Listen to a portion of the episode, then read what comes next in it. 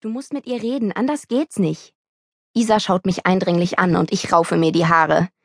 Gemeinsam mit ihr und Lilly hocke ich in meinem Zimmer und starre auf die Spitzen meiner Turnschuhe. Ich, das heißt Carla Ehrenthal, fast zwölf Jahre alt. Isa ist meine beste Freundin und seit einigen Wochen gehört auch Lilly zu uns. Als Lilly nach den Ferien neu in die Klasse 6b des Henry-Nann-Gymnasiums kam, fand ich sie ziemlich blöd und aufdringlich. Doch sie ist echt in Ordnung und bei dem Schlamassel mit der Feder hat sie mir mehr als einmal aus der Klemme geholfen. Aber von vorn. Ich hatte mich so darauf gefreut, in der sechsten Klasse endlich in der Redaktion unserer Schülerzeitung die Feder mitmischen zu dürfen. Ich will nämlich Journalistin werden und spannende Reportagen schreiben.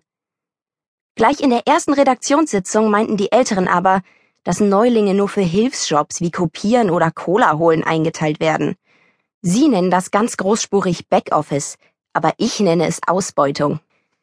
Dank einer winzig kleinen, naja, Notlüge gelang es mir schließlich doch ernsthaft in der Redaktion mitzuarbeiten. Leider hatte die Sache allerdings einen entscheidenden Haken.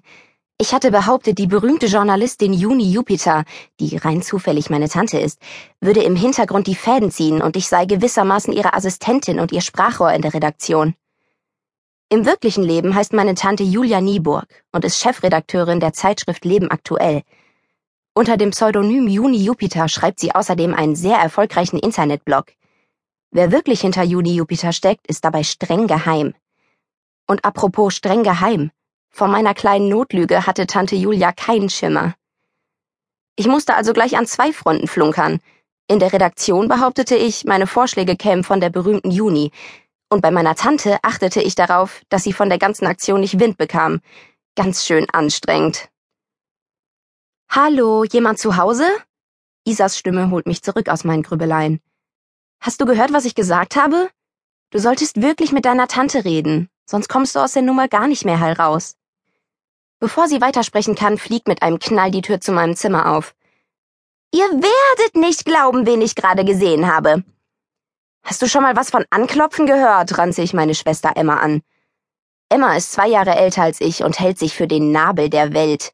Und vor allem ist sie immer auf der Jagd nach dem neuesten Klatsch. Sorry, murmelt sie und will ohne Luft zu holen weitererzählen. Also Laura aus der 9C. Emma! kreischen wir zu dritt. Wir haben gerade eine wichtige Besprechung. Na, dann eben nicht, schmollt sie, dreht sich um und verschwindet genauso dramatisch, wie sie hereingeplatzt ist. Isa und Lilly rollen mit den Augen. Lilly sagt kichernd, einmal Drama Queen, immer Drama Queen. Dann wird sie schlagartig ernst. Ich finde, Isa hat recht. Wir hatten verdammt viel Glück, dass deine Schummelei nicht aufgeflogen ist. Aber für die Zukunft wäre es echt klasse, wenn wir uns auf das Heft konzentrieren könnten, statt ständig Bammel zu haben, dass die Juni-Jupiter-Lüge aufliegt. Und wenn sie mich daraufhin ganz rausschmeißen, seufze ich kleinlaut, ganz zu schweigen davon, was Tante Julia von der Sache halten wird. Ihr wisst doch, ihre oberste Journalistenregel lautet immer bei der Wahrheit bleiben. Und genau deshalb musst du mit ihr reden, fällt Isa mir ins Wort. Am besten gehst du sofort zu ihr. Dann hast du morgen in der Redaktionskonferenz den Kopf frei für das, was wirklich wichtig ist. Verdammt, sie hat ja recht. Vielleicht sollte ich wirklich jetzt gleich zu Tante Julia gehen und ihr alles erzählen. Nervös sitze ich eine Stunde später auf dem Sofa meiner Tante. Wieder einmal bin ich extrem dankbar für ihre Süßigkeitenschüssel. Ich stopfe mir schon den dritten Minimaßriegel in den Mund und überlege, wie ich ihr das ganze Chaos am besten beichten soll. Was hast du denn auf dem Herzen? ruft Tante Julia aus dem Schlafzimmer, wo sie Klamotten in einen Koffer stapelt. Du siehst ja ganz elend aus. Tut mir leid, dass ich mich nicht in Ruhe zu dir setzen kann, aber ich bin auf dem Sprung zu einer Geschäftsreise nach New York. Unser Chefreporter hat da eine ganz heiße Geschichte am Wickel. Mein Taxi ist in zehn Minuten da. Willst du mich vielleicht zum Flughafen begleiten und mir auf dem Weg erzählen, was los ist? Äh, nee, stottere ich dämlich, während mir gleichzeitig heiß und kalt wird. So wird das nichts. Taxi, Flughafen, Geschäftsreise. Meine Geschichte ist viel zu kompliziert, um das so nebenbei zu erklären. Ach, meine Große, was machen wir denn nur mit dir? Wir sprechen sofort nach meiner Rückkehr, okay? In einer Woche bin ich ja wieder da. Warte mal, kannst du vielleicht zwischendurch mal nach meinen Blumen schauen, während ich weg bin? Die Nachbarin, die das sonst immer macht, ist im Urlaub. Ich gebe dir einen Schlüssel, in Ordnung? Ich nicke schwach, dann greife ich nach dem Schlüssel und meiner Jacke und trete den Rückzug an. Zu Hause steht schon das Abendessen auf dem Tisch. Ich höre nur mit halbem Ohr zu, wie mein kleiner Bruder Anton darum bettelt, dass er endlich einen Hund haben möchte. Anton ist acht und eine schlimme Nervensäge. Paul hat jetzt auch einen Hund, der ist so süß, erzählt er bestimmt schon zum dritten Mal. Noch ganz klein und flauschig. So einen will ich auch. Ich hab echt andere Sorgen. So schnell wie möglich verkrieche ich mich in meinem Zimmer und grüble, bis ich endlich einschlafen kann. Wie komme ich aus der Nummer nur wieder raus? Tante Julia ist in New York wegen irgendeiner Reportage für Leben aktuell, die so wichtig ist, dass sie als Chefredakteurin dabei sein muss, berichte ich Isa und Lilly in der großen Pause von meinem erfolglosen Versuch, meine Lügen aus der Welt zu räumen. Mist, dann müssen wir noch zwei Wochen so klarkommen, meint Lilly. Bevor sie weiterreden kann, steht plötzlich superzicke Sophie vor uns. Wie immer ist sie viel zu dick geschminkt und erinnert ein bisschen an einen Papagei. Na, ihr drei, was guckt ihr denn so unglücklich? säuselt sie. Läuft wohl alles nicht so glatt, was? Sophie ist schon 15. Sie geht in die achte Klasse und war bis vor kurzem Fotochefin der Feder. Zum Glück hat Lilly inzwischen ihren Posten übernommen, aber ich fände es nicht verwunderlich, wenn die Zicke vom Dienst weiter versuchen würde, ihre Intrigen zu spinnen.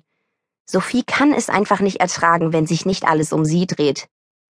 Ach, die süßen Kleinen wollen wohl nicht mit mir reden. Na dann, wir sehen uns später. Nicht weinen, Mädels. Mal verliert man, mal gewinnen die anderen.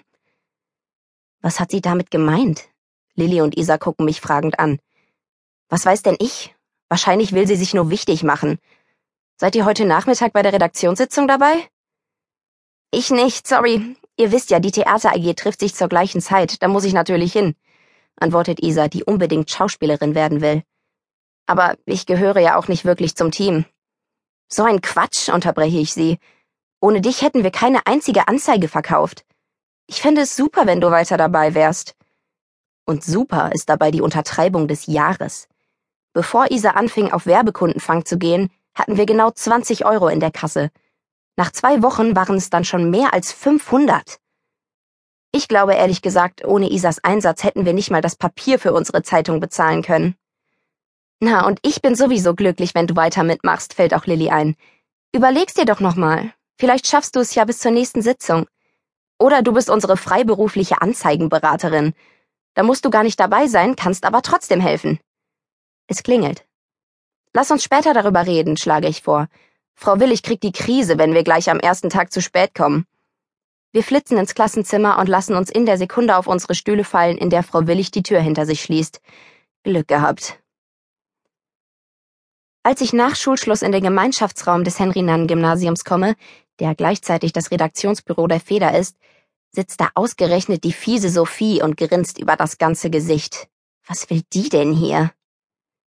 Die Sessel und Sofas, die im Raum herumstehen, sind wieder einmal voll besetzt. Zum Glück scheine ich nicht die Einzige zu sein, die über Sophies Anwesenheit wenig begeistert ist. Lasse und ein paar andere gucken genauso, wie ich mich fühle. Genervt. Was Sophie natürlich nicht davon abhält, sofort das Ruder an sich zu reißen. Wie ihr vielleicht wisst, steht in den Grundsätzen der Feder, dass das Alter der Redakteure ausgewogen sein muss. Und wenn ich mich hier so umschaue, ist der Anteil an Babyreportern ja dramatisch in die Höhe gegangen. Ich denke, wenn ihr nicht wollt, dass der Laden dicht gemacht wird, muss ich die Redaktion wieder verstärken. Und um es abzukürzen, es wird wohl das Sinnvollste sein, ich übernehme auch gleich wieder den Posten der Fotochefin. So ein verantwortungsvoller Job sollte von jemandem mit Erfahrung gemacht werden.